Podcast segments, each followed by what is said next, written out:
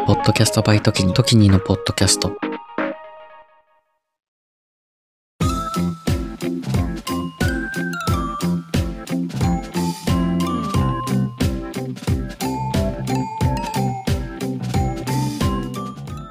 ちょっと社会派な深夜系ポッドキャスト、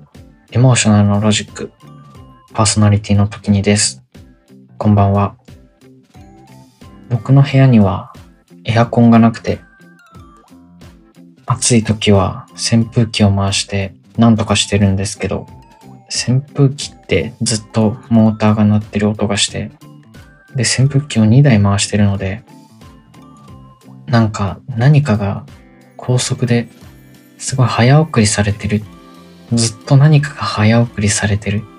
ような感じがするんですよ。ちょっと特殊な表現かもしれないんですけど、なのでなんか落ち着きがなくて扇風機はちょっと苦手です。ダイソンの羽なしの扇風機とか、最近は扇風機みたいだけど冷たい風が出てエアコンいらずみたいなのがあると聞いたので、そういうのを買ってみようかなって思います。高いから多分買わないけどね。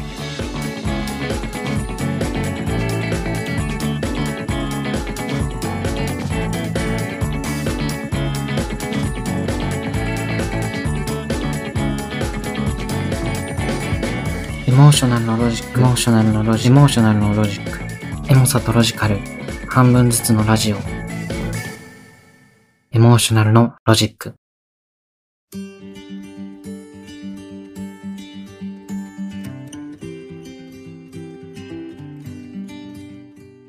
昨日の夜、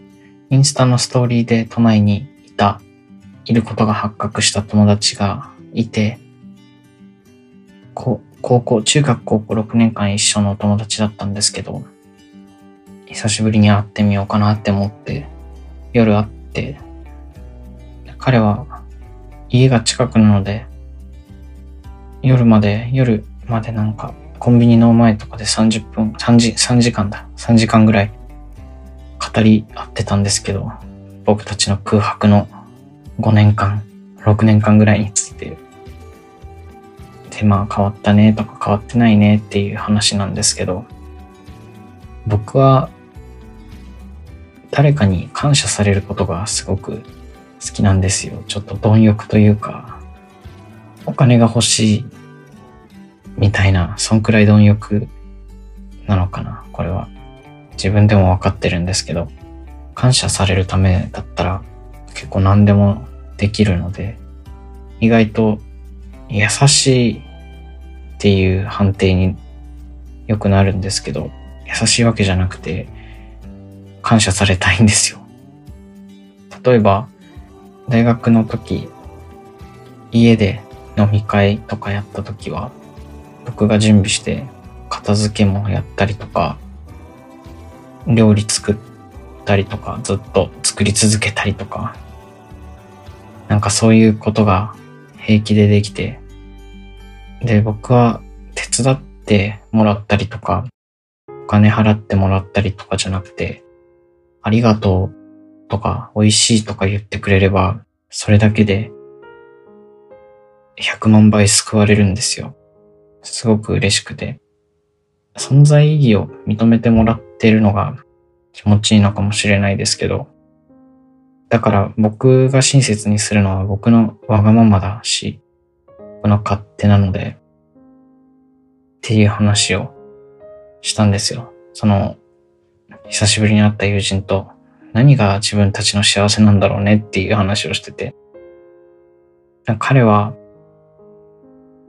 そういうのを受け取るのが結構難しい。僕は苦手だよって言ってて、そういった、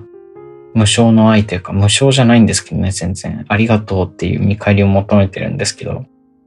ありがとうじゃ返せないと。そんな簡単な一言じゃ。100万円もらったら、100万円返したいって言ってて、僕は100万円をあげたら、100万円分のありがとうが欲しいんですよ。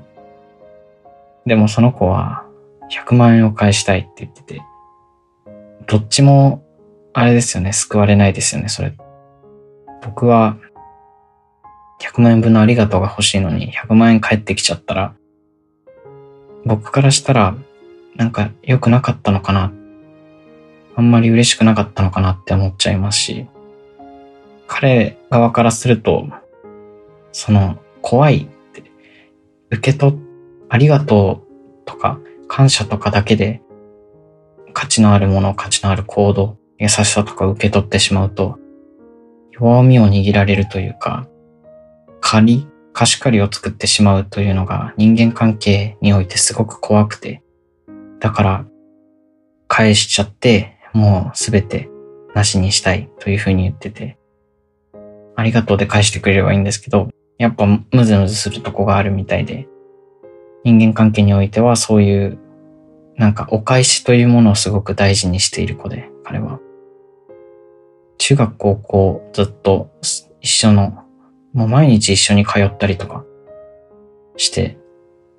中1の時に初めて会って、学校唯一の同じ駅の子ですごく仲良く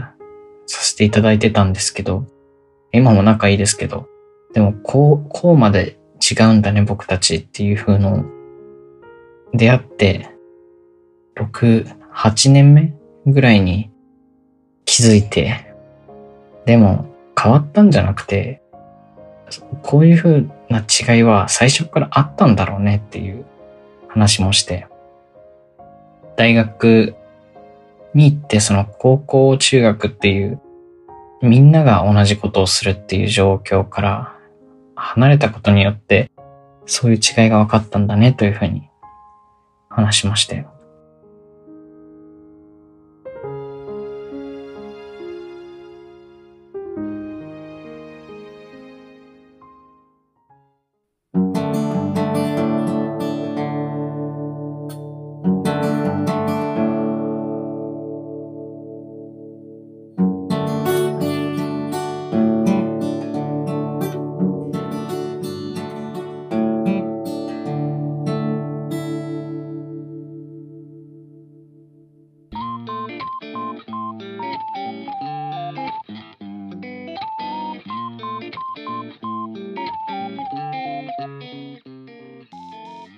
僕のありがとうが欲しいっていう欲望と、彼のお返しをしないと気が済まないっていうのは、お互いにそういうタイプの人たちに対して、例えば僕はお返ししてくる人に対してありがとうって言ってくればいいのに、なんでなんだろうっていうモヤモヤをずっと抱えてて、彼は逆になんでこんなに親切にしてくれる人がいるんだろう、絶対裏があるってずっと思ってたみたいで、多分裏がある人もたくさんいると思うんですけど、僕らお互いこういう思いを持ってて、その良かれと思ってやってるけど相手に空回りしてるってことが分かったのがすごくラッキーというか、いい話し合いだったなというふうに今思ってます。どっちかがちょっと優しさを出して曲がればいいんでしょうね。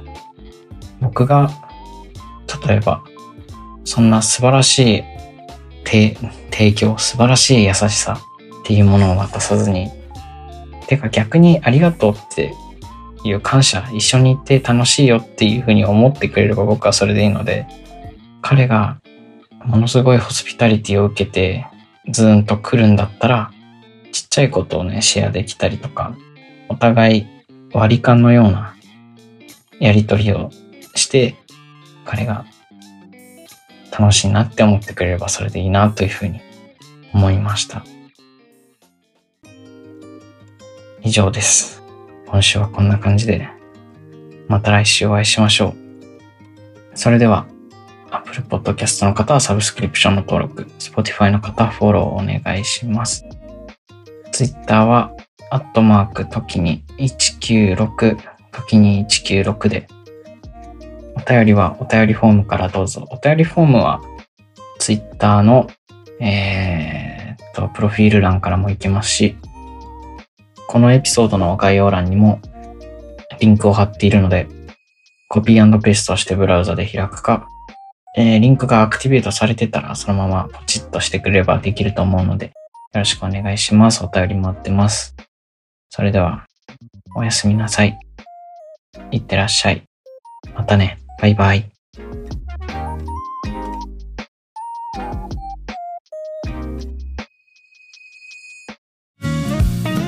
エモーショナルのロジックをお聞きの皆さん、こんばんは。数年後に仕事を辞めて世界一周をしたい僕とキニが、各国に詳しめなゲストと一緒に旅を語る世界一周準備系ポッドキャスト、地球地元化計画は不定期随時配信中です。番組は概要欄トップの時に総合リンクから。ポッドキャストで一緒に旅しませんか？